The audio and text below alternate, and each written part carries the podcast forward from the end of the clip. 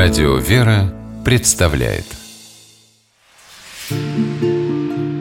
Места и люди.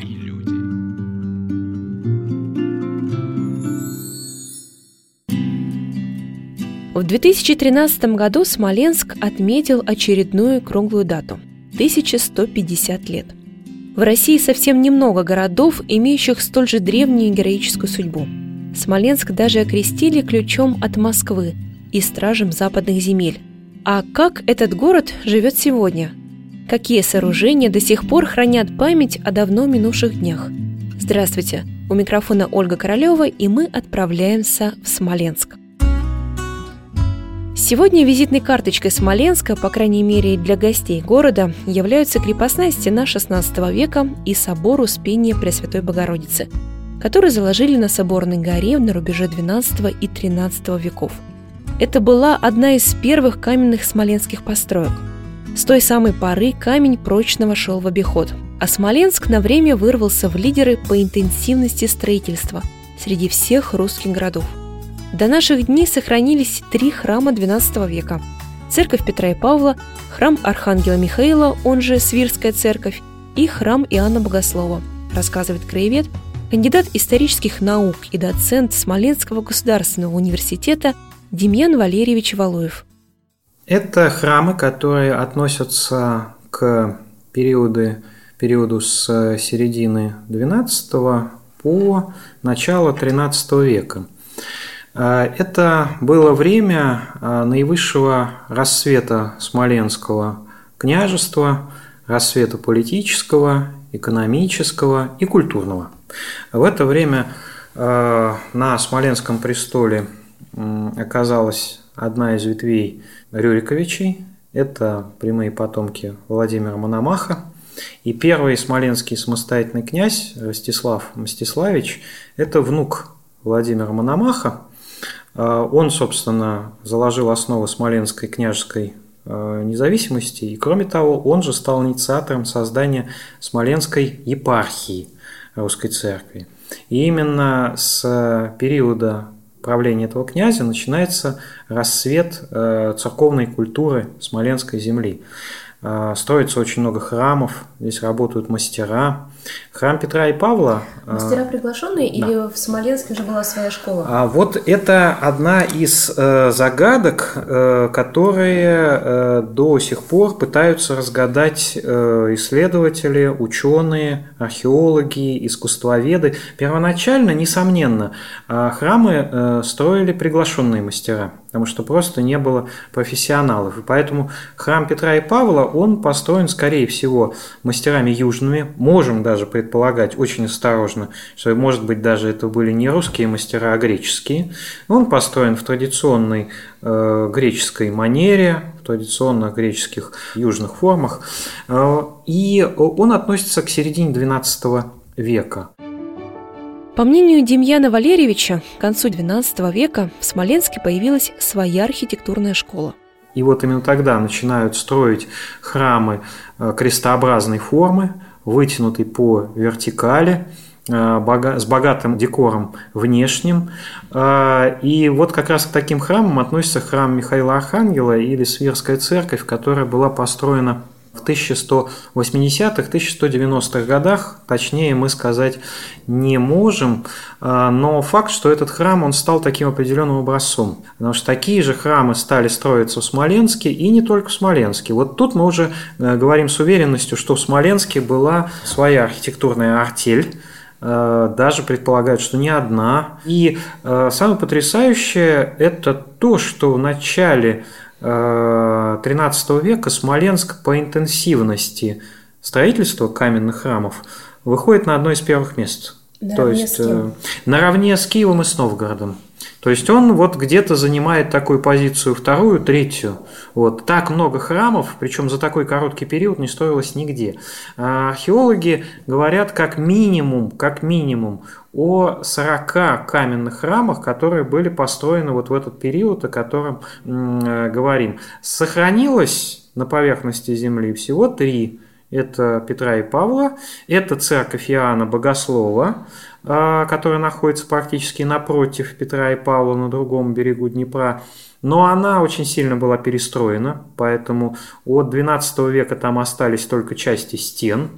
А, и храм Михаила Архангела. Все остальные храмы, они а, погибли, не дошли до нашего времени, разрушились, и поэтому мы о них можем судить только на основании раскопок, изучений, в том числе монастырские храмы, в Смоленске были монастыри.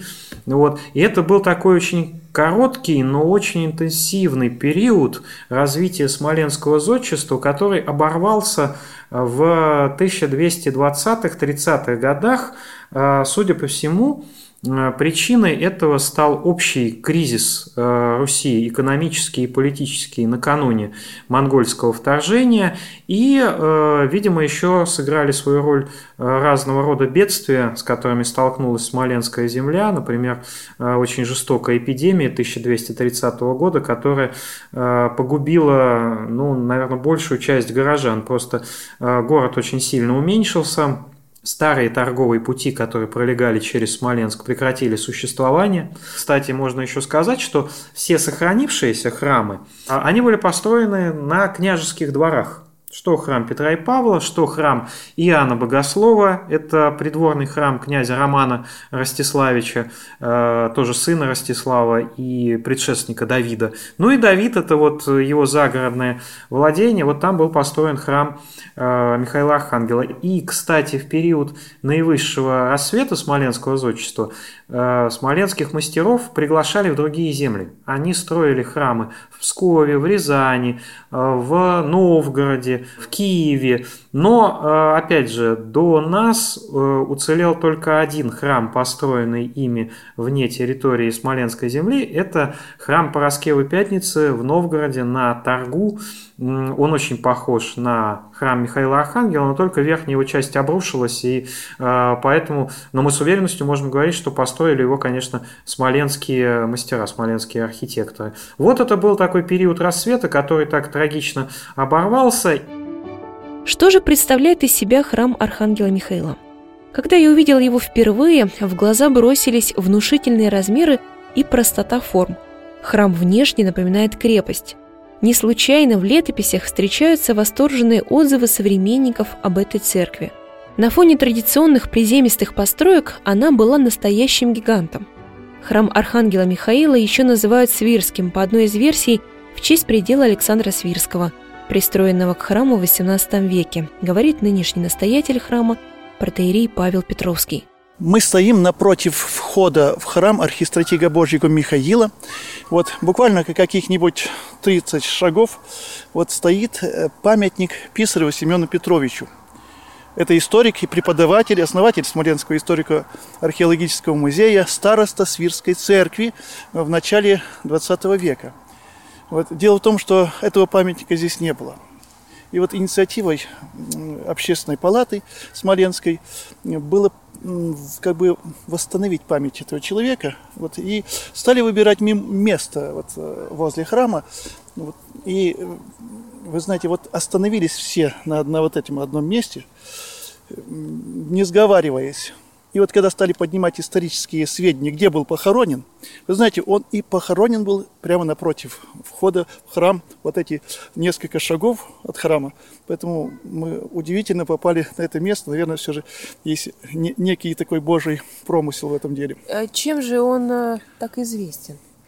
Но дело в том, что он исследовал храм уже после э, длительного времени там, там уже были и множественные разрухи, множественные восстановления. В самом деле он большие заслуги были в том, что он восстановил как бы жизнь. Стали люди приходить. Храм особенный. В 60-х годах храм получил статус памятника архитектуры уже федерального значения, ну то есть государственного значения, вот, и э, стал получать, естественно, там возможность, чтобы исследовали его, дальнейшую реставрацию вполне, возможно, чтобы проводить ну, так уж получается, что времена то бедные, то, то перестроечные, то еще какие-то. И, к сожалению, вот до, до конца не довели до ума. В 90-м году храм был передан церкви православной. Пойдемте посмотрим. Идем внутрь. Здравствуйте. Мы вошли внутрь храма архистратига Михаила. Вот храм был в, в начале, по историческим данным, освящен в честь чуда Михаила в Хоних. Вот, ну, позже он был переосвящен в честь э, небесных сил бесплотных. Вот это уже в наше время владыкой митрополитом Кириллом в то время. Вот, ну и мы, мы понимаем, что жизнь не сразу начиналась этого храма. И вот когда передали ее в 90-х годах, храм ожил. Потому что вот то, что мы сейчас видим, беленький, красивый, этого все не было. Тут сбита была вся, вся штукатурка. Здесь горы, горы, тут машинами вывозили э, весь этот строительный мусор. И, конечно же, было печально то, что люди боялись, вот, э, что эта работа никогда не закончится. И тем не менее, видите, верою и трудами отца Михаила, тех первых прихожан, которых, кстати, собралось довольно-таки очень много. Потому что один из первых восстанавливаемых храмов был в городе Смоленске – то есть, получается, один из первых построили и один из первых восстанавливали? Да, один из первых. Храм устремлен ввысь и поражает своим простором. Стены выбелены, а в центре с потолка свисает хорос – большое многоярусное паникадило. Отец Михаил, о котором упоминает мой собеседник, это протеерей Михаил Каденков, первый настоятель возрожденного храма Архангела Михаила. Где фрески? Вот, значит, если мы поднимем голову и посмотрим на хора, то видим как раз вот, вот эту арку, которая была заложена и отцом Михаилом, она была разобрана. То есть раньше мы можем предполагать, что весь храм целиком был расписан? Когда в 1197 году было описание этого храма, кто-то из гостей высоких приехал, это уже как бы конец правления Давида Ростиславовича. Вот э, расписывали, что храм весь в золоте, серебре, в драгоценных камнях. Одним словом, в росписях те, которые просто поражали глаз. То есть он был весь расписан. К сожалению, до нас очень мало Кем мы не знаем, со- да? сохранилось. Скажет. Удивительная акустика. Вот даже вот сейчас мы разговариваем. Вот это как раз э, и задумка была вот этих высоких храмов. Ведь вот посмотрите, даже по углам до сих пор сохранившиеся голосники, так называемые, где в стену умуровывались определенного размера глиняные горшки. Вот, ну и вот они как бы отдавали звук. И этот звук был настолько прекрасным, что слышно в каждом углу храма. Почему разговаривать в храме ни в коем случае нельзя? Все слышат с, с любого угла. Но ввиду того, что вот на Амвоне как раз нарушена система, спереди могут батюшку слышать, уже задние, к сожалению, не слышат. Потому мы предполагаем, что где-то нарушена все же вот эта система акустическая. А вот как супруга отца Михаила, Валентина Каденкова, вспоминает то время. Вы знаете, мы когда пришли сюда, я не думала, конечно, что здесь столько мусора. Просто когда э, снаружи отбивали штукатурку, оказывается, наши реставраторы, они все, чтобы не увозить мусор, они все это свозили, э, через окна бросали сюда. Мы пришли, здесь леса стояли, все это, конечно, мы растерялись от того, что нам делать и как нам быть, как это все убрать и как это вообще справиться с этим. По воле Божьей, конечно, все это делалось. Э, нужно было, батюшка очень хорошо сотрудничал с фабрикой «Шарм» нашей, вот с президентом там Емельна, Нина Константиновна была, вот, и они должны были, он поехал, пошел у попросил помощи, но у них было уже запланировано на выходные субботник, тогда же субботники были, вот, и они должны были ехать перебирать картошку. Но ночью выпал снег, и все приехали сюда. Человек было 60 наверное. Возили КАМАЗы, целый день возили, работали люди. Все это погрузчики были. А вот в том углу, как раз слева, остался мусор, который не успели убрать. Так вот он был, вот в мой рост. Такая куча. Невозможно передать словами вот то состояние души, когда ты приходишь вот в такой храм – это уже потом осознание пришло того, сколько мусора, сколько это всего делать надо, сколько э, штукатурить, сколько... Это потом все было. Вначале было вот это вот именно чувство благодати, вот просто Божьей благодати и ничего другого. Пасху 1992 года отслужили в реставрируемом Михайловском храме, рассказывают отец Павел и Валентина Каденкова.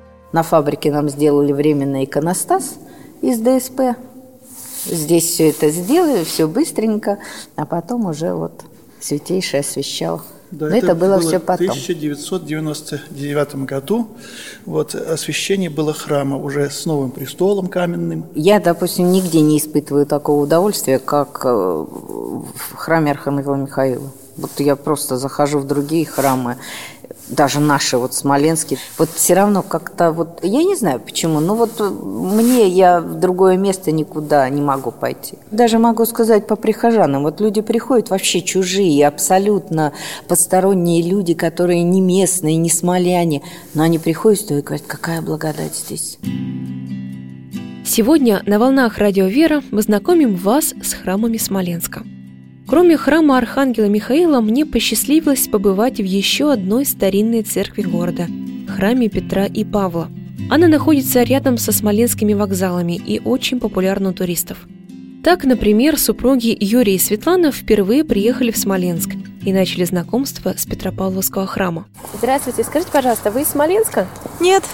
Откуда вы? Из Подмосковья. А как здесь оказались?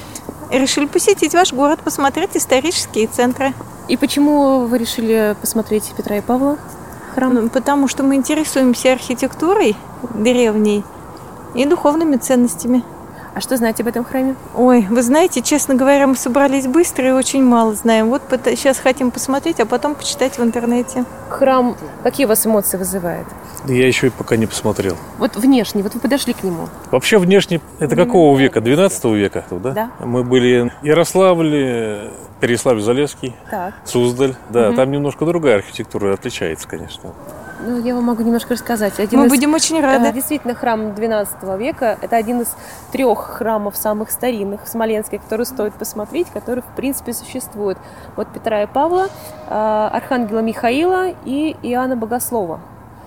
Это одни из э, первых вообще в принципе каменных строений, которые были построены здесь. Это все княжеские храмы, построенные внуками Мономаха. Про Смоленское княжество мало, так знаем, оно так обособлено всегда Посмотрите, было. почитайте. Вот, Под если Литвой есть в основном. Возможность... Ну, это мы доедем. Под... Угу, спасибо большое. Он, его немец не рушил, ничего, он так и остался, да? Нет, нет, это оригинальный Юрий и Светлана отправились осматривать храм, а я жду своего проводника. Это директор воскресной школы Татьяна Макаренкова.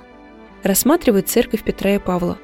Она имеет интересную особенность. Почти вплотную к зданию примыкает вторая церковь великомученицы Варвары.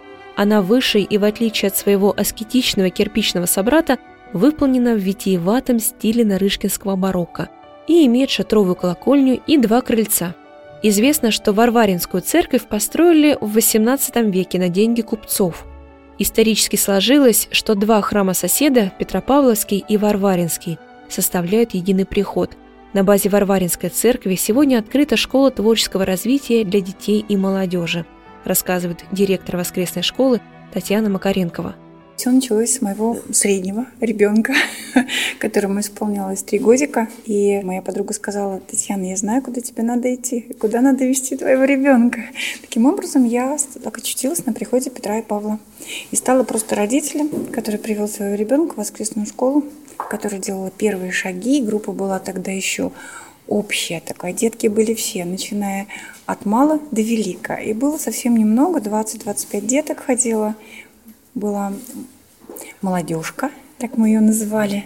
Были прихожане. И здесь с конца 90-х годов э, при Варваринском храме, когда приход Варваринский отдали Русской Православной Церкви, сам храм отдали, то сюда перевели молодежный центр православный молодежный центр. Таким образом, преподаватели были молодые, энергичные. И я попала сюда.